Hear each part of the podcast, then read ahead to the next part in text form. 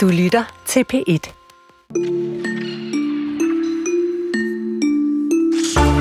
Da den aktuelle danske billedkunstner Emily Gernil for nylig lod sig selv og sine værker åbne for udstillingen Far har dukker med, så skrev hun sig ind i en ny tendens.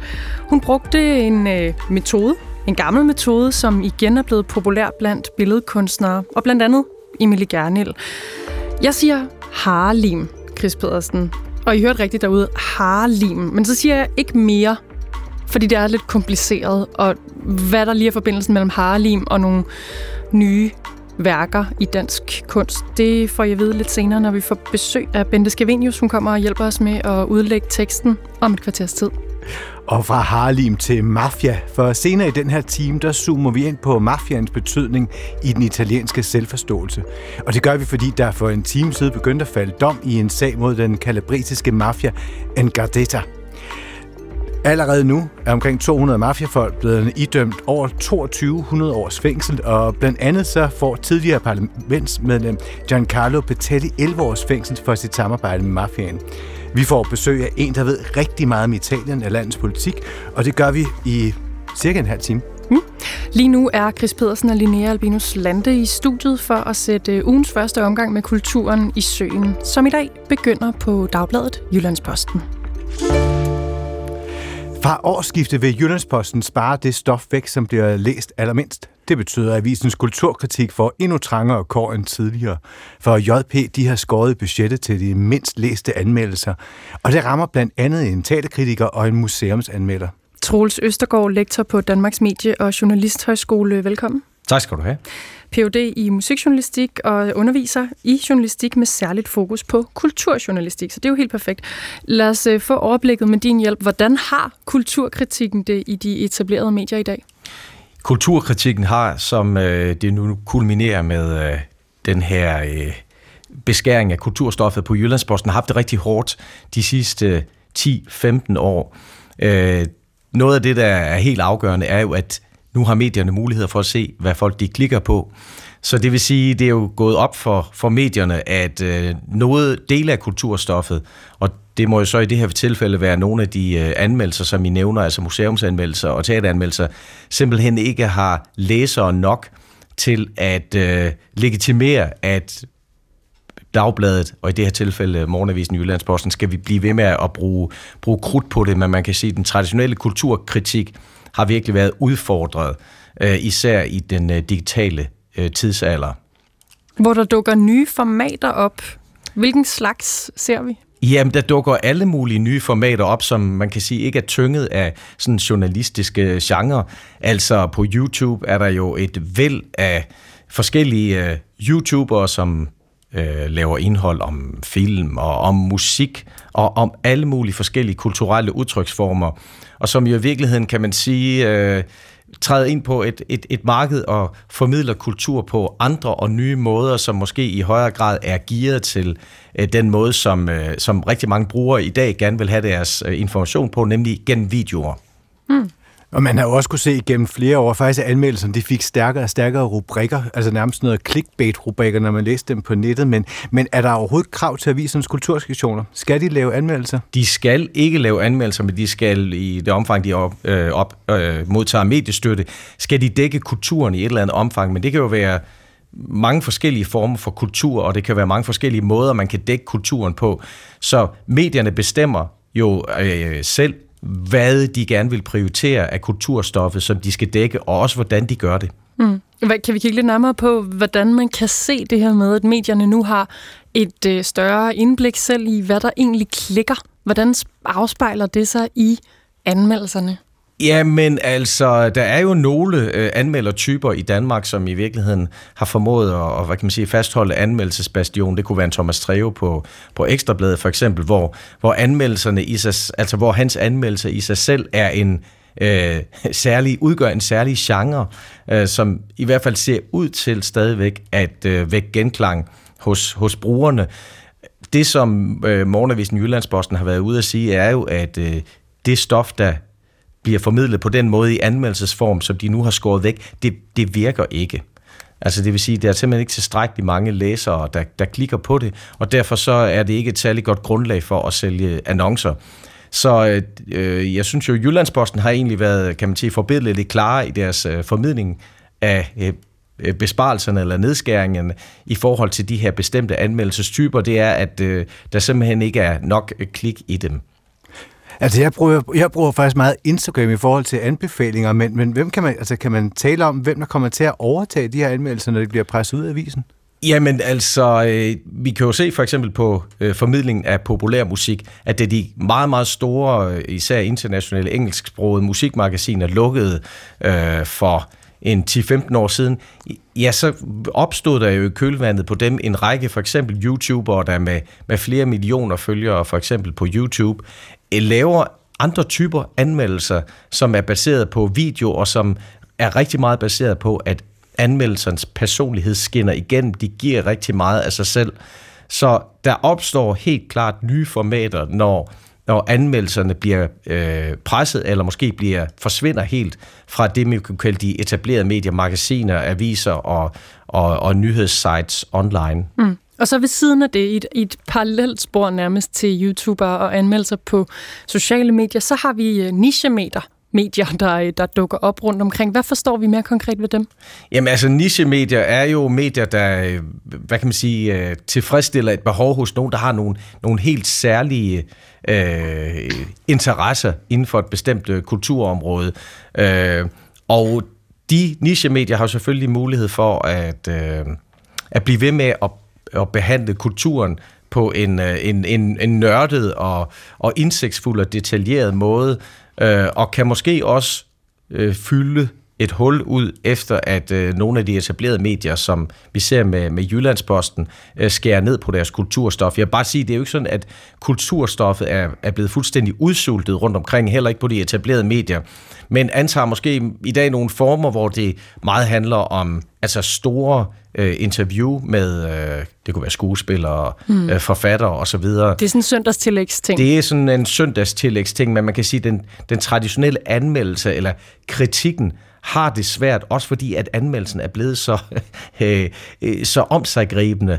Øh, på nettet, at til virkeligheden har den gået sin sejrsgang. Altså hvis jeg sender en pakke med posten hos PostNord, så bliver jeg bedt om at, at skrive en anmeldelse. Så folk har jo haft, får jo mulighed for øh, på, øh, på internettet at skrive anmeldelser af både det ene og det andet, og der sker jo nogle gange det, at når noget bliver... Øh, øh, når der bliver rigtig meget af noget, så mister det også lidt sin aura og sin magi og måske sin prestige. Jeg tror, det er noget af det, der er sket med anmeldelsen. Alle kan være anmeldere, hvis de har lyst til det. Alle har en platform til det, hvad enten det er en blog eller sociale medier. Men Troels Østergaard, kan man ikke forestille sig, at der trods alt er en øh, større slags troværdighed i den faglighed, som anmelderne har på dagbladene, som jo har beskæftiget sig udelukkende ty- typisk med, med lige præcis det fagstof, de sidder med museerne eller teatrene, eller hvad det nu kunne være? Det, det vil jeg klart mene, øh, at der er. Altså at øh, journalistiske øh, medier generelt Øh, Øh, kan man sige, sørge for, at det er kvalificerede og kompetente øh, anmeldere, der får lov til at, øh, at anmelde begivenheder eller værker. Men øh, dilemmaet er jo så for medierne, at det ser ud som om, at den traditionelle anmeldelse i skrift simpelthen ikke har læsere nok, og øh, det er jo ikke nogen hemmelighed, at øh, rigtig mange danske medier står i en vanskelig situation, når det gælder om at øh, tjene penge, fordi øh, mange af de store tech-giganter øh, simpelthen tager nogle af annonceomsætningerne.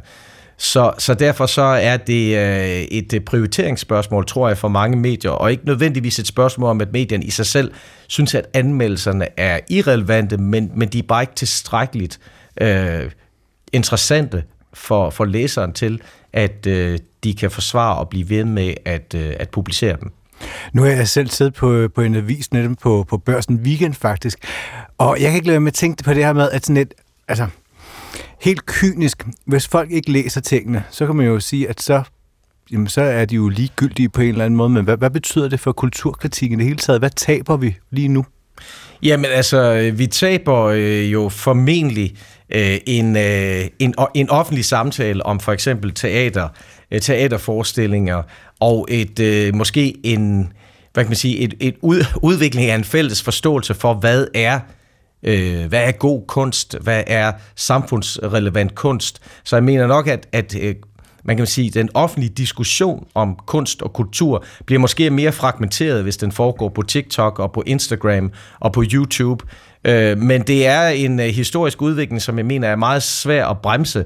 Altså jeg synes jo klart, at øh, det vil være at foretrække, hvis, hvis medierne, især de etablerede medier, vil blive ved med at fokusere på og prioritere på øh, også det traditionelle anmelderi, fordi jeg mener, at det, det spiller en særlig rolle også i et land som, som Danmark, hvor der går rigtig mange statsstøttekroner øh, til for eksempel teatret. Så jeg synes egentlig også, at vi som offentlighed har, har krav på en, øh, en, en kvalificeret og kompetent journalistisk samtale om, om værker, mm. og udstillinger. Men, øh, men på den anden side, så må vi jo også, øh, så må vi jo også øh, tage hensyn til, at, øh, eller tage bestik af, at, at medierne befinder sig i en øh, relativt vanskelig situation i forhold til annonceomsætning.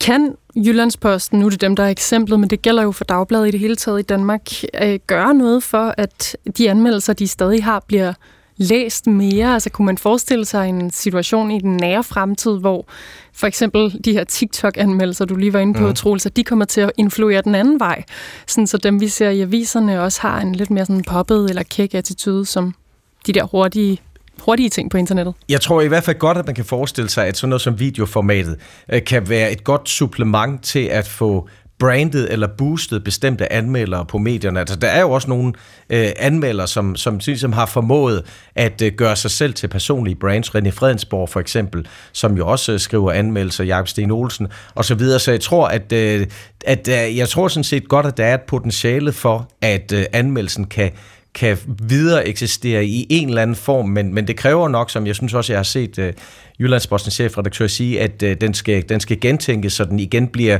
mere relevant for brugerne. Kan man tale om her til allersidst, altså har det her overhovedet nogen betydning for os forbrugere i sidste ende?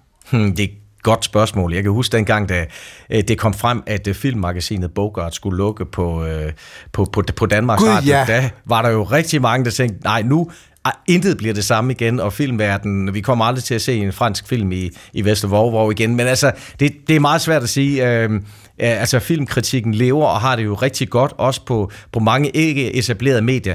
Så jeg synes, det er, det er, det er svært at sige. Jeg mener godt, at... Øh, at medieverdenen og, og måske borgerne eller brugerne også kan, kan leve uden de traditionelle teateranmeldelser. Men jeg synes, det er et, et tab for kulturformidling sådan overordnet set. Tak skal du have, Troels Østergaard, som er lektor på Danmarks Medie- og Journalisthøjskole og underviser i journalistik og har særlig fokus på kulturjournalistik og faglig formidling.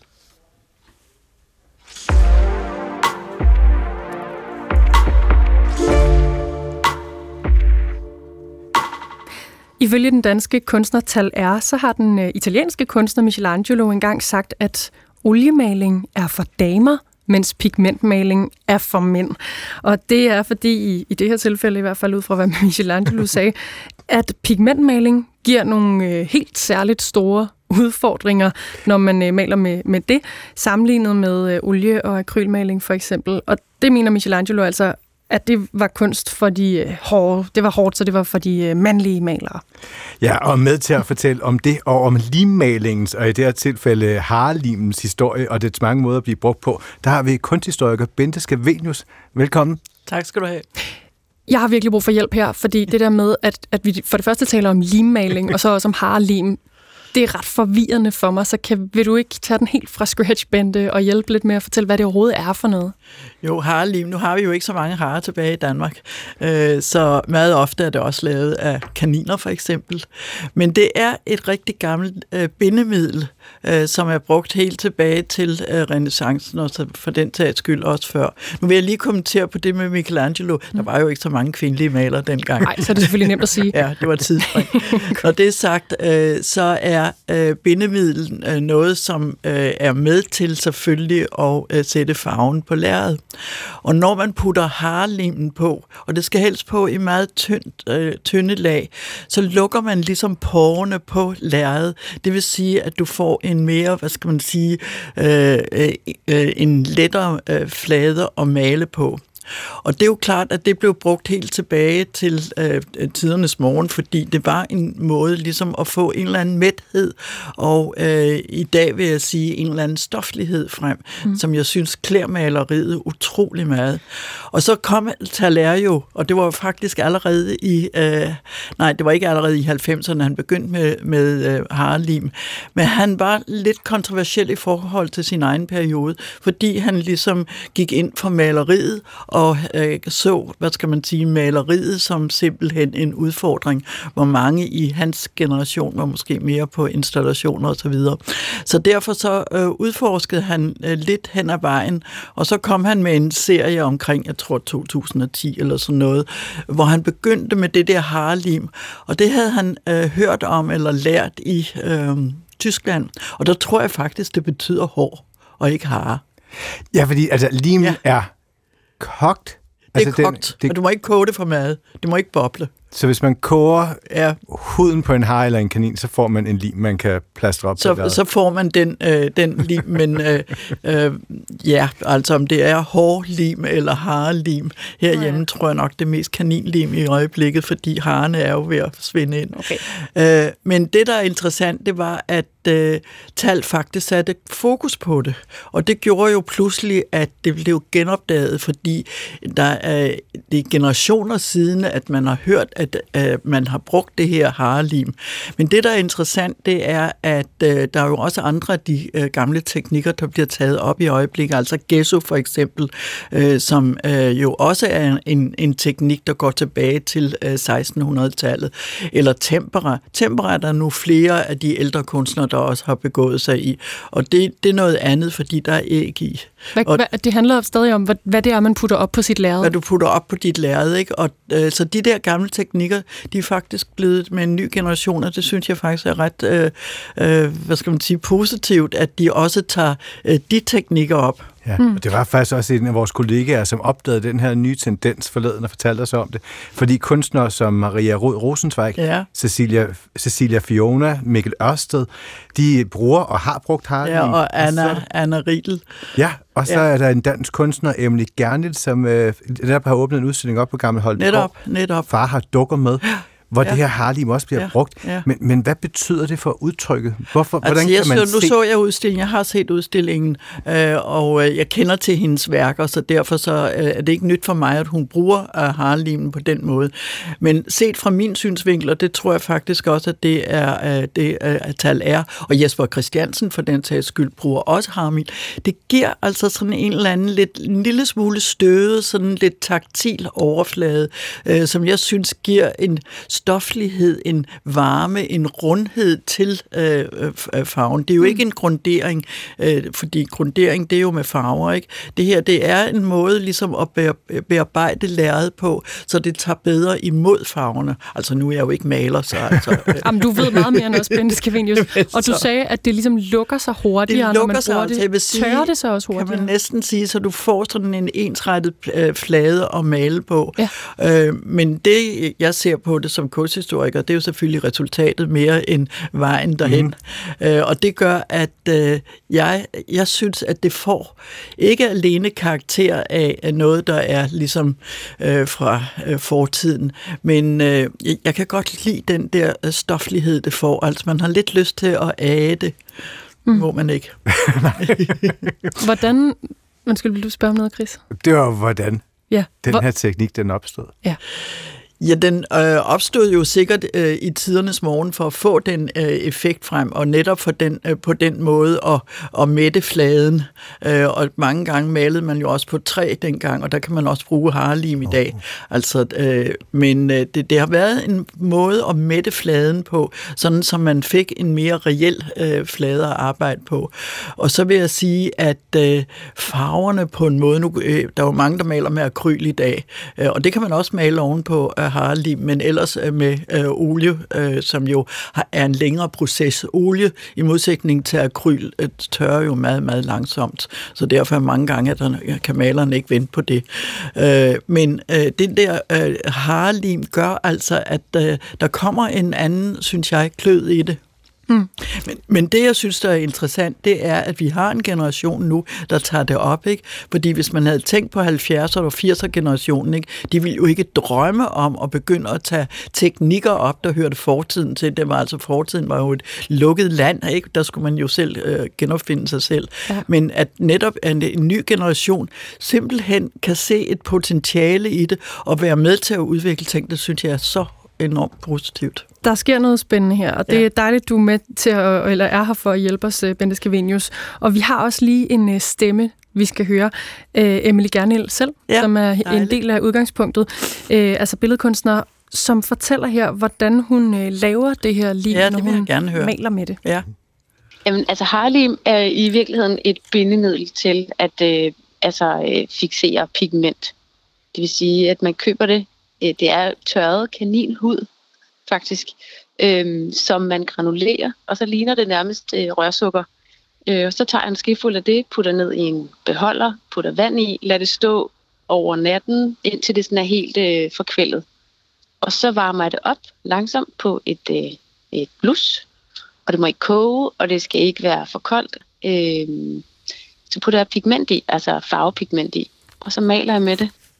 Du ser helt glad ud, Bente, skal vi Ja, fordi det var det, jeg lige sagde næsten. Ja. så I er enige? Ja, ja. Vi har også spurgt uh, Emily Gernil, hvorfor hun selv er så vild med det her ja, Harley. Det skal jeg, jeg glæder mig til at høre. På et tidspunkt så bliver jeg meget øh, interesseret i, i sådan det mere organiske øh, materialer. Jeg synes, at øh, jeg havde malet med akryl, fordi det var sådan meget billigt. Men så, så blev jeg sådan jeg blev lidt træt af den der sådan matte, plastikagtige akryl. Jeg gik på øh, øh, Düsseldorf Kunstakademi i et års tid, og den øh, klasse, som jeg gik i, der var der flere, som eksperimenterede med netop Harlems øh, teknikken. Den kunne også fixere og øh, altså for eksempel lave stykker eller hørstykker. Og det, en, altså der fik jeg den der smag for, hvad det vil sige at bygge et, et billede op. Altså ikke kun med farver, men også med struktur. Så det var, det var, det var noget, jeg blev virkelig hooked på der. Og det var altså Emily Gernel, som er udstillingsagt. Ja, ja, jeg så det, det er en, en, en virkelig god udstilling, som jeg kun kan anbefale. Hvordan kan man mærke det, når man står deroppe? Hvordan kan man mærke den her teknik i hendes værker? Jamen, øh, nu har jeg jo set rigtig meget, ikke? og jeg har også set rigtig meget af krylmaleri, som jeg synes en gang imellem er... Øh, det, er ærger mig i grunden, at det er blevet så utrolig populært. Jeg ved godt, at det er meget, meget nemmere, og øh, det er øh, også mange af kunstnerne formår at bruge akrylen, sådan så det ikke bare bliver, øh, hvad skal man sige, et øh, indimensioneret middel. Nej, det tør jeg slet ikke sige, men altså, det synes jeg. Men når man bruger det der harlim, så er det som om, der kommer en dybde i det, en glød i det, en åndfuldhed, synes jeg, der kommer ind. Der sker altså et eller andet, øh, som øh, gør, at der kommer, en, synes jeg, på en måde lidt åndelighed ind i maleriet, og det har jeg ikke noget imod. Og så taler vi så netop om det med, at det er flere yngre kunstnere, eller en yngre generation, der går i gang.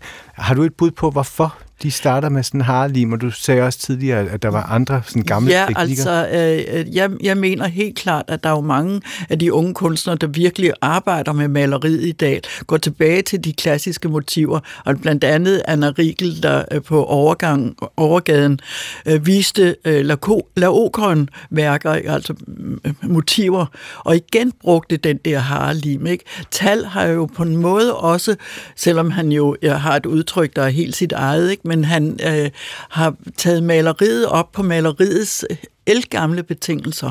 Øh, så derfor så synes jeg, at der er kommet en hel generation, som faktisk tror på maleriet, selvom der er mange, der hele tiden tror, det er dødt. Og det er det ikke set i forhold til de unge. Hmm.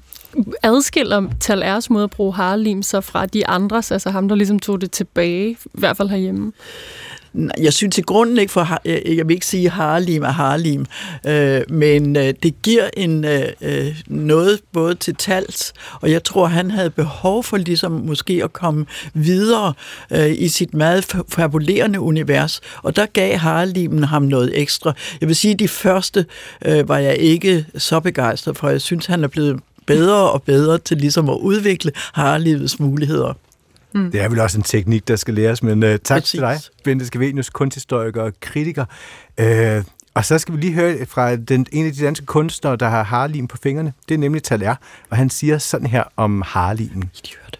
Det, der er det særlige ved det, udover det er en meget bøvlet teknik i forhold til bare at have en tube maling, det er, at pigmenterne er ikke ligesom inde i en creme. De ligger sig bare som det, de er på, på lærredet, i nogle meget, meget tynde lag, og du kan bygge farver op, som du simpelthen ikke kan med noget som helst andet. Hvis du forsøger at bygge den type farver op med olie, så skal du putte terpentin i, men så, så matter du dem også ud. Så med Harlem får du farver på den mest intense måde. Øh, mere intens også en temper, som er en anden måde, hvor du blander med æg. Du får ligesom pigmenterne ligge som sådan en slags krystaller. Plus i den der Harlem er der også nogle naturlige krystaller, så de ligger sådan, det ligger sådan og flimrer det der. Så hvis du vil lave malerier, som har sådan et eterisk kvalitet, hvor du føler, at malerierne svæver lidt i luften, så har Harlem virkelig interessant at arbejde med. Ja, det var altså øh, Taler, der her fortalte om øh, Harlim, og øh, hvis du vil høre meget mere fra ham og om ham, og alt muligt, der handler om Taler, så øh, kan man tage med i morgen. Høre kulturen selvfølgelig, hvor vi tager en tur ud til hans øh, atelier, og det er altså øh, her i udsendelsen. Jeg vil lige nå at sige, at øh, grunden til, at vi overhovedet talte om Harlim i dag, det er simpelthen, at øh, Emily Gernil er en af de billedkunstnere, der har taget metoden med i sit arbejde som kunstner. Far har dukker med, hedder hendes udstilling. Den er på Gammel Holtegård nord for København, og man kan se den i ret lang tid endnu. Det er derfor, jeg lige siger det. Indtil den 21. januar 2024.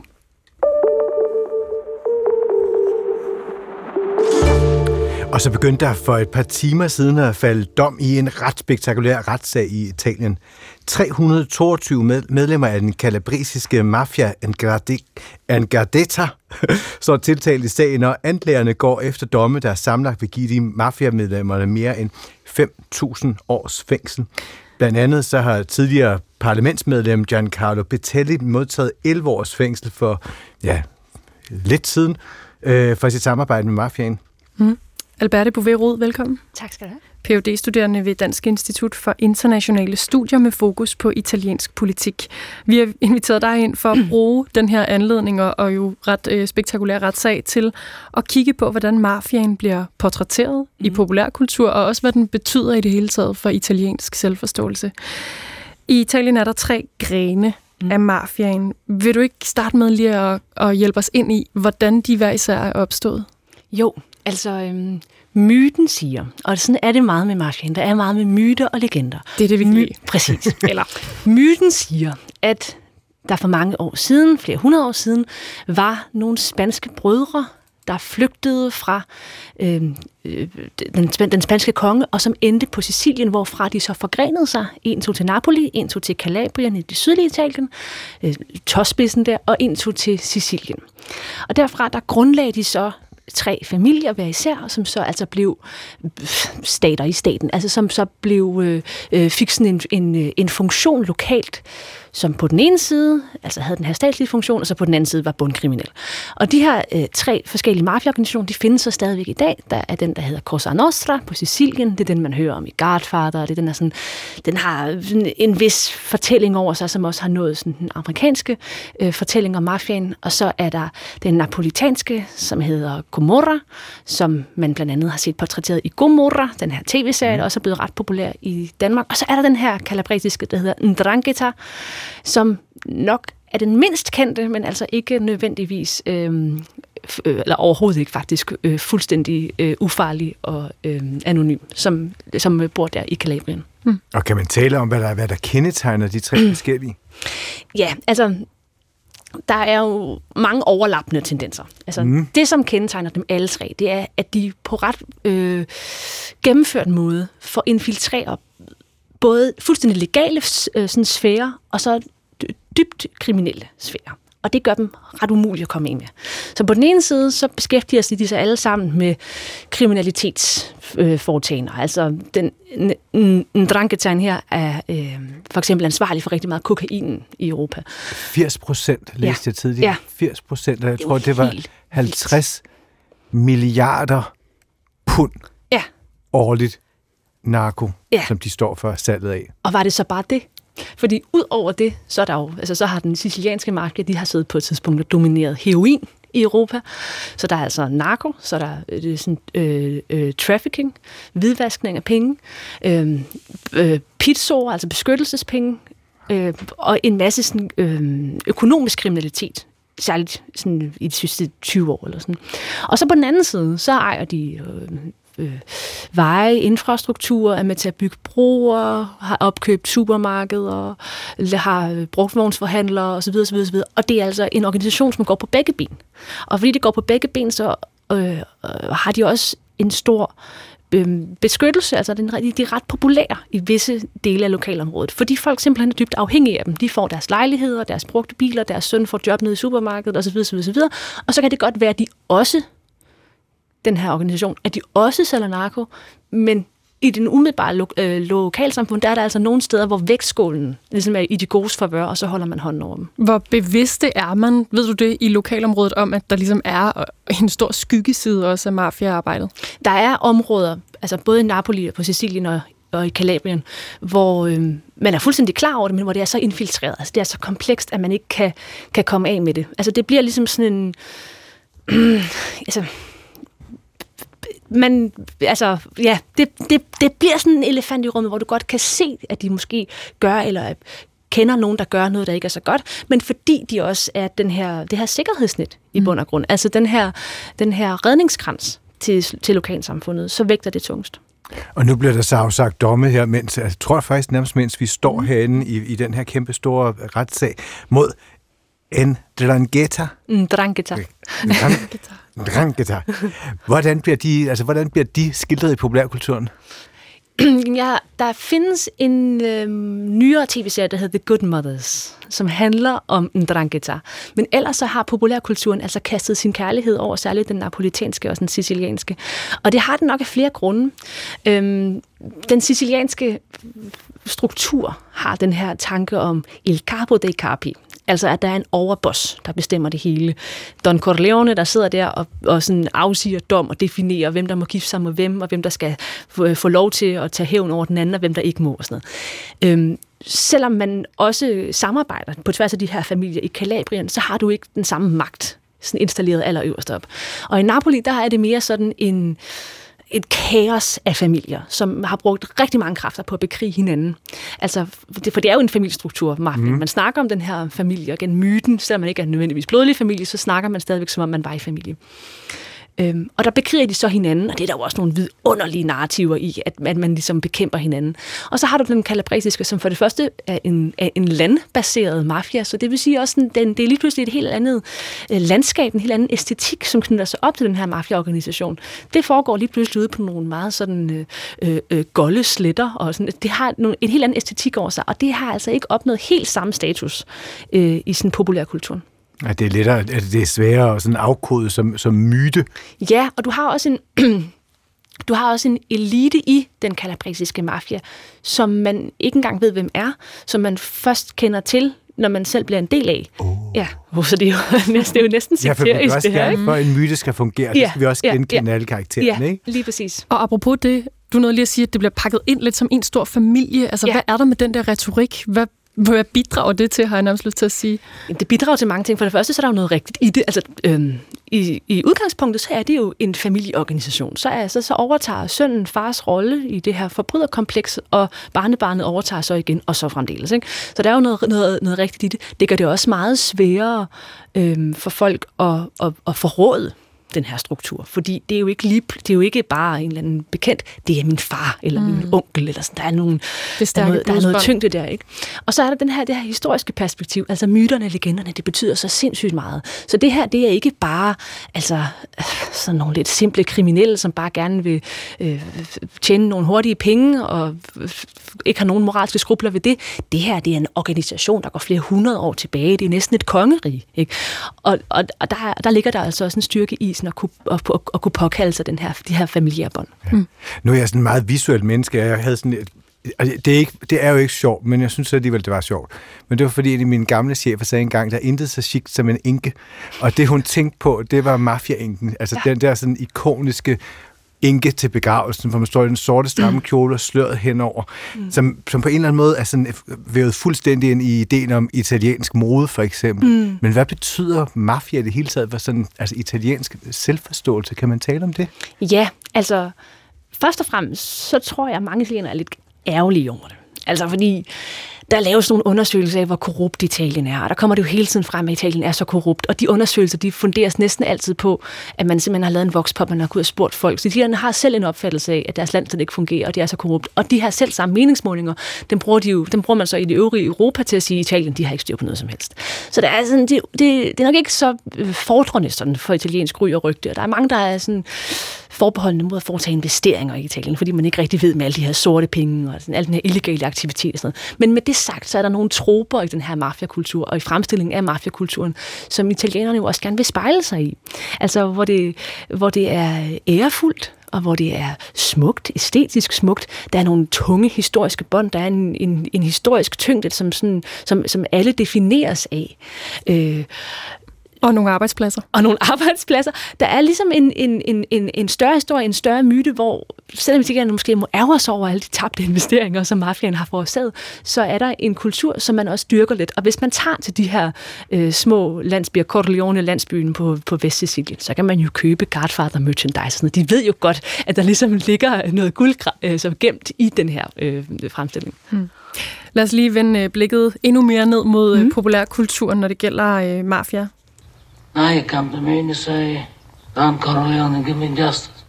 But you don't ask with respect. You don't offer friendship. You don't even think to call me Godfather. Ja, det er selvfølgelig et klip fra filmen The Godfather fra 1972, mm. som du også selv lige øh, nævnte. Særligt øh, i film er der i det hele taget portrætteringer af den øh, italienske mafia, og også øh, grene til USA og Hollywood som Goodfellas, øh, Scarface osv.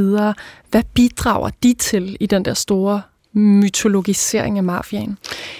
Øh, jamen, altså, det bidrager jo i en eller anden forstand til at holde den ved lige. Altså, fordi der, der er noget, noget, en underholdningsværdi, der er noget guld gemt i det her. Det er også med til at øh, romantisere mafiaen lidt. Øhm, selvom Godfather-filmene for eksempel er altså nok så blodige, selvom der er voldsom mor i alle de her filmer, i alle de her fremstillinger, så er det jo også nogle mor, der sådan øhm, begrundes i nogle principper, vi som ser godt kan acceptere. Altså, jeg har lige siddet og set alle Godfather-filmene, og for mig så er øh, Corleone-familien, det er jo familiens helte. Eller det, det, er, jo, det, er, jo, det er jo historiens helte, det er dem, jeg holder med. Jeg håber jo, det vil gå dem godt, og jeg accepterer, at de må, at de må øh, slå nogle andre mennesker ihjel, fordi sådan gamet er, og de gør det jo altid baseret på en eller anden form for sådan æresforståelse, som deles af de andre i systemet. Det er sådan, de her dødsfald, de er jo altid begrundet, de er jo forklarlige. Og sådan er den virkelige mafia jo slet ikke. Og selvom den virkelige mafia i dag i langt mindre grad nu går rundt og slår ihjel til højre og venstre og efterlader lignende på gaden, sådan som de gjorde for bare 30 år siden, så er det jo blodigt, og det er kriminelt, og det er voldsomt, og det er urimeligt, og det er uretfærdigt, og det er hævngærigt. Det er ikke smukt og idealiseret. Der er ikke den her æstetik, som vi meget hurtigt kan, sådan, kan forfalde til at se, når vi ser Godfather-filmene. Øhm, og den her fremstilling, som af den, sådan, den klassiske forståelse af, hvad mafiaen er, som særligt kommer fra Hollywood, øhm, den tror jeg sådan set, den italienske mafia må være ret begejstret for, fordi det er med til at holde hånden over dem. Mm.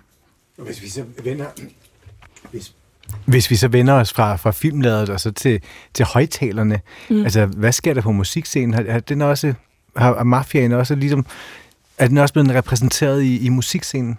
Ja, det er den.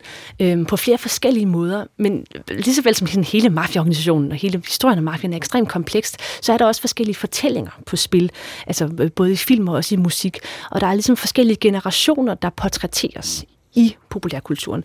Så hvor Godfather-filmene de repræsenterede den klassiske gamle forståelse af, hvad mafiaorganisationen var, så øh, lige nu på musikscenen, der ser man også en, en øh, portrættering af en, en mere moderne øh, mafia, som er lidt mere sådan en klassisk forbryderorganisation, som vi også kender fra de svenske bander, eller de danske bander for den sags skyld, eller de meksikanske bander, eller hvad vi har, hvor det handler mere om sådan noget med hurtige penge og dyre mærker og livet i overhalingsbanen og flotte damer og alle sådan nogle ting. Men også på den musikalske scene, der har man øh, haft sådan noget folkemusik, for eksempel, hvor man har, hvor man har omtalt både de her mafialedere og deres øh, gørne og laden, og også de her sådan, mytologiske bånd tilbage i historien. Mm. Tusind tak for, at du kom. Selv tak. Alberte Bouvet Rod, Ph.D.-studerende ved DIS med fokus på italiensk politik.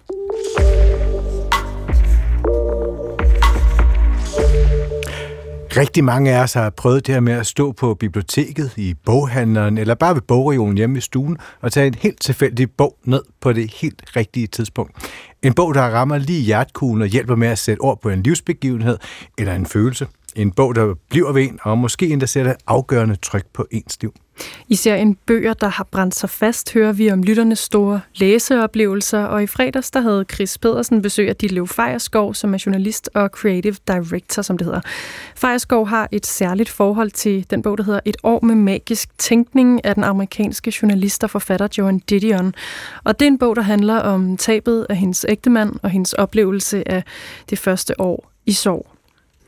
Ditlev han startede med at vælge et favoritcitat, og han valgte de første fire linjer, som vi skal høre John Didion læse op her.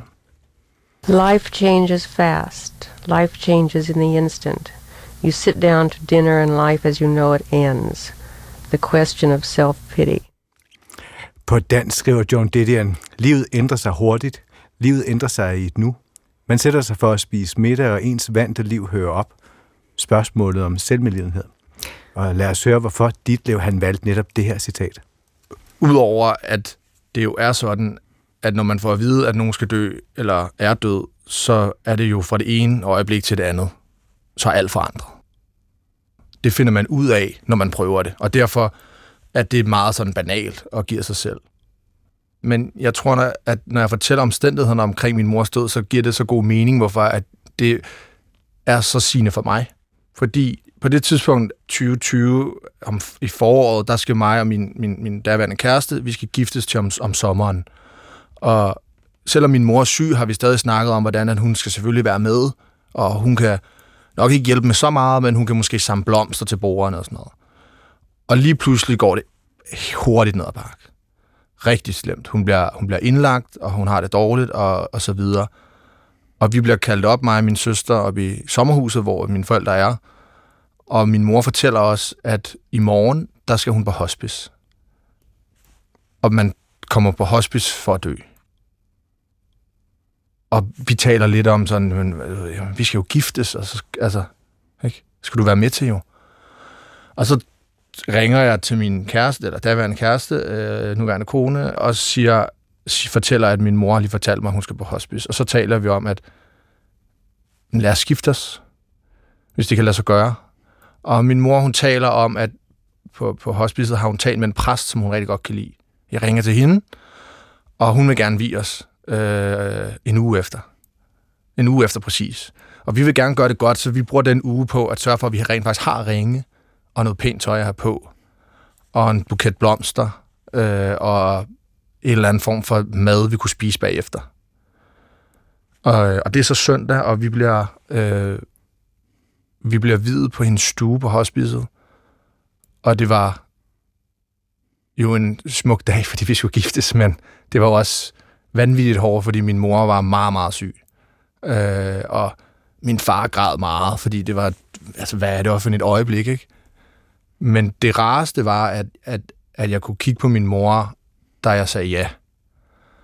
Øh, og at hun var der, og at hun kunne have min ring i hånden bagefter. Så på den måde var hun jo med til det. Og sendte mig videre. Og hun var stadig sådan til stede nok til øh, at lige at sætte os lidt på plads og sige, det handler ikke om mig, vi skal ikke tale om min sygdom, vi skal tale om Judith og Julie og et eller andet. Hold så op, Lars, som hun altid ligesom havde kontrollen, øh, så man kendte hende lidt, ikke? Og jeg, vi går derfra, og jeg kysser hende på panden og siger, jeg elsker dig. Og, min, og Julie siger, øh, tror jeg nok, tak for dit liv. Og, og, og vi tager hjem øh, og spiser noget frokost. Dem, der er til stede, skal det siges, det er min far, min svigermor og min søster. Og vi tager hjem i sommerhuset, og vi spiser det her mad, vi har fået arrangeret. Og vi kører hjem, Julie og jeg. Og vi har tænkt, at vi stadig skulle prøve at gøre det rart for os selv. Øh, så vi havde fået en overnatning på NIMP, øh, og skulle ligesom bare have den nat vi skulle op næste dag på morgen, men det var bare, at vi skulle spise mad i sengen og gå i lækkert bad. Og, så på den måde, vi ligesom skabt, vi havde lyst til, at, der skulle være, at det ligesom skulle være en rar oplevelse, selvom det var pakket ind i det her. Men så ringer min far, da vi lige er kommet ind, og så siger han, I bliver nødt til at komme op igen. De har lige ringet fra hospicet, hun har fået det meget værre. Skulle vi i gang og mere pakke sammen, så ringer han 10 minutter senere. Mor er død. Så jeg bliver gift og min mor dør samme dag. Og det er derfor, at livet bare ændrer sig i et nu. Det beskriver det så simpelt. I et kraftforløb, så får du jo at vide, at din mor har kraft. Og allerede der, så er det fra det ene sekund til det andet, at der er noget, der ændrer sig. Og jeg kan tydeligt huske, hvor præcis jeg stod, da min far han ringede og sagde til mig, at mor har fået kraft. Og hvordan der skete en masse ting ind i mig af følelser. Og, og, og der er det bare fuldstændig fra det ene øjeblik til det andet, der er dit liv anderledes. Og det samme med, når døden så indtræffer, så er det også bare, det er én ting lige nu, og så sker det, og så er det bare noget helt andet. Øh, og du har nogle, nogle helt andre følelser lige pludselig. Hvornår læste du bogen første gang? Jamen, det, det der med den her bog, øh, Et år med magisk tænkning, det er, at det er sådan en bog, som jeg har fået anbefalet af mange. Så jeg var jo 100% klar over, at den, den lå der som et, et stærkt værk omkring sorg. Øh, jeg, min mor, hun døde øh, i, i 2020, og her i starten, her i foråret af 2023, der var der så gået de her tre år. Og øh, indtil da, der har jeg hele tiden tænkt, at jeg turer ikke læse om sorg, eller se film, der handlede om nogen, der mistede noget. Øh, fordi jeg ligesom frygtede, gør ud fra, at skulle gå ind i det rum med alle de ubehagelige følelser. Og sorgen er sådan en underlig ting, hvor den var så intens i starten. Og så blev det jo lidt mere aftagende. Og jeg var begyndt lidt at savne den der... Øh, Tristessen? Den, den, ja, og den sådan... Den, den første ting, lige efter hun var død, hvor hun var så præsent. Hun var så tæt på stadigvæk, fordi at jeg havde lige snakket med hende, og jeg havde lige mistet hende. Hun fyldte så meget af mine tanker, at tale med hende, og jeg var også meget ked af det. Men, men, men du, du ved sikkert, hvad jeg mener med, at, at hun var meget mere øh, i live for mig. Øhm, og jeg var begyndt at savne at, at have hende. Og så tænkte jeg, nu gør jeg det øh, nu læser jeg den bog, fordi så kommer jeg i kontakt med nogle af de følelser. Og i kon- på, måske også i kontakt med min mor. Øh, og så gjorde jeg det så i, øh, i, øh, i foråret, tror jeg, det var. Nu sidder du med, det er øh, den danske oversættelse ja. fra Gyldendal. Det er en meget smuk udgivelse. Men kan du huske, hvornår du sådan satte dig ned? Kan du huske, hvordan det var at sætte sig ned og læse den første gang? Det er en brutal bog. Og den er selvfølgelig brutal, fordi den handler om, at hun mister sin mand, som hun har været gift med i 60 år, eller sådan noget lignende. Øh, og det handler også om, at hendes datter bliver syg. Man ved så, at hun også dør, datteren. Ja. Det handler den næste bog om. Så det er jo en virkelig forfærdelig trist historie. Men jeg følte ikke så brutalt. Øh, jeg følte mere en eller anden form for fællesskab med hende, øh, som var rart.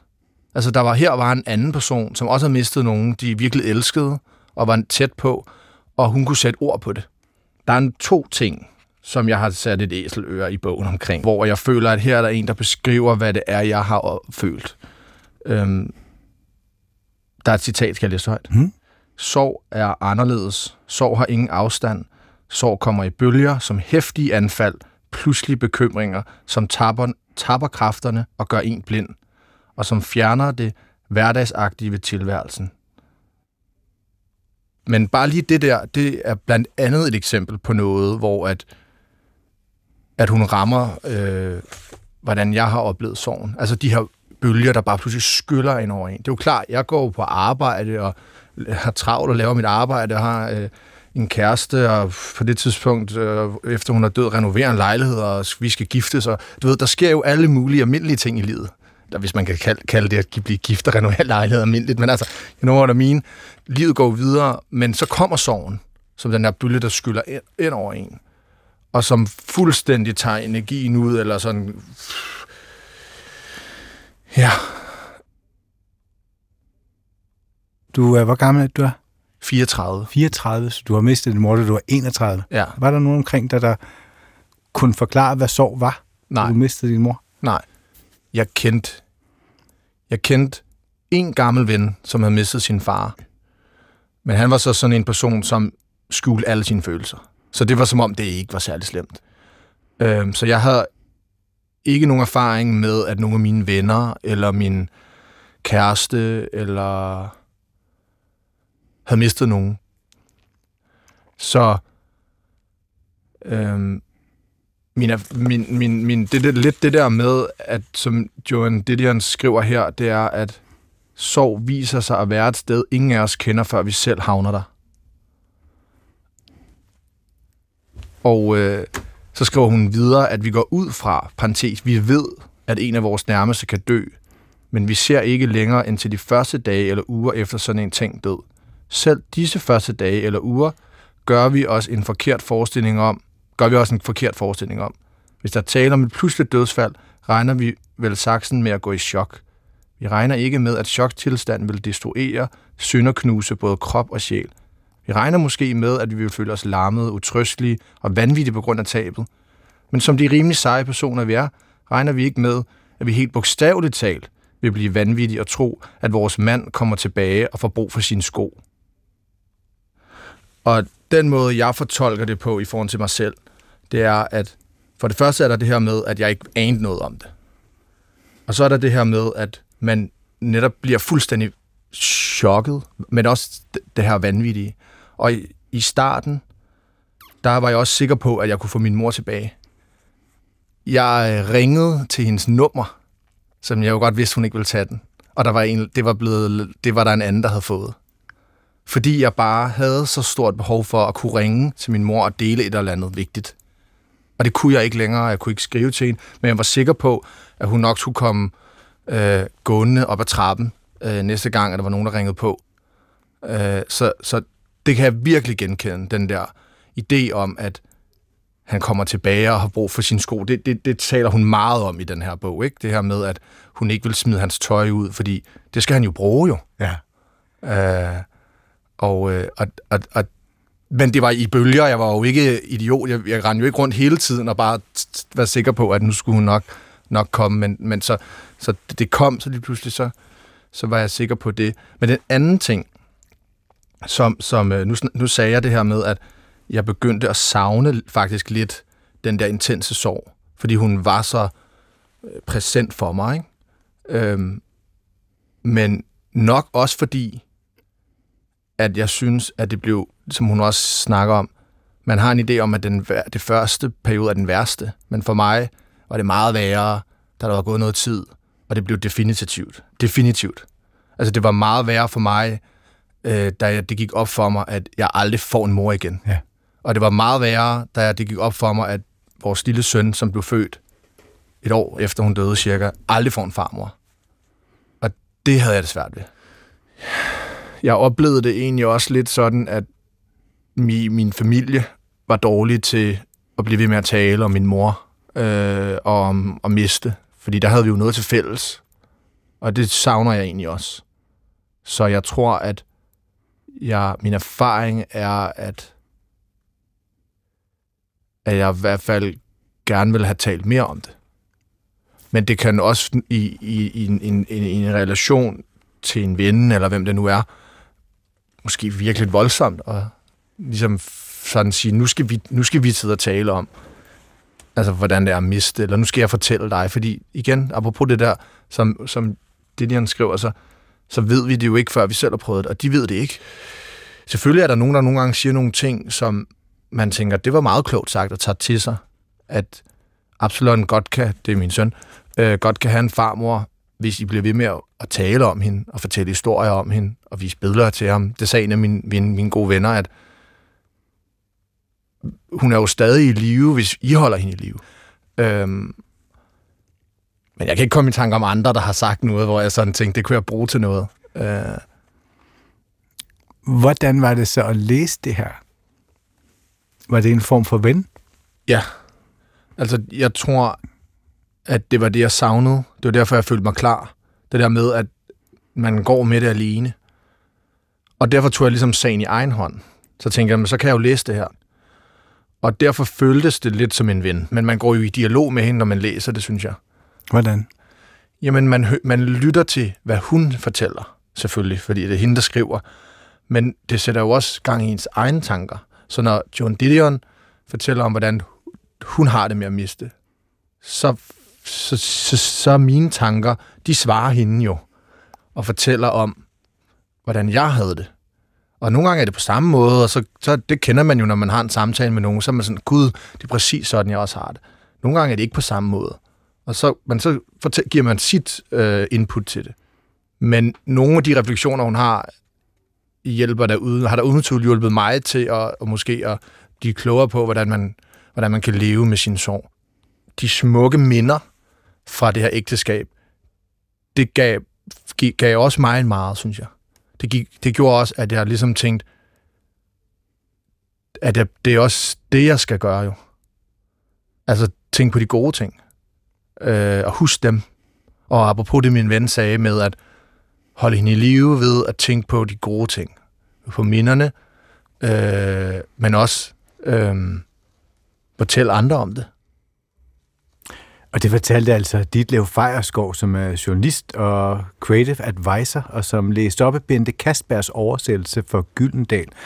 Og hvis du nu har en bog, som har brændt sig fast, som har været med til at ændre dit liv, eller sat tanker i gang, så må du meget gerne skrive til os her på Kulturen, at uh, kulturen, snablag, dr.dk, kulturen, snablag, dr.dk, uh, fordi det vil vi meget gerne høre. Og skal man så skrive, hvorfor den der bog har brændt sig fast? Meget gerne. Titel på bogen, gerne en lille beskrivelse af den første gang, man læste den, og hvad den har betydet for en. Det vil jeg meget gerne høre. Ditte, hvad oplever du, at dokumentaren gerne vil fortælle? Den vil fortælle David Beckhams historie med hans stemme primært. Når jeg ser den, så får jeg en fornemmelse af, at der også er en stor naivitet hos David Beckham. David Beckhams image har jo altid været, at han var lidt dum en pretty boy, som kunne sparke til en bold, ikke? Den er jo rigtig godt fortalt, men kunne den være fortalt anderledes, hvis det nu var en objektiv, der havde gjort det her, ikke? Det dårlige ved den, det er jo, at vi misser nogle ting. Blandt andet utroskaben. Den springer de hurtigt Den springer over. de hurtigt over. Anmelderne. Torsdag kl. 11 på P1 i DR Lyd. Og her på P1 om 3 minutter og 27 sekunder er der mere i kulturen, men lige om lidt kommer der lige et øh, skud nyheder med radiovisen. Og så ja. er vi tilbage på den anden side. Ja, og der skal vi blandt andet tales om sådan en ny, ny wearable gadget, der er kommet på markedet i USA, som ligner en lille broche, og som har en funktion, der godt kunne minde en lille bit smule om øh, sci-fi-filmen Star Trek. Uh.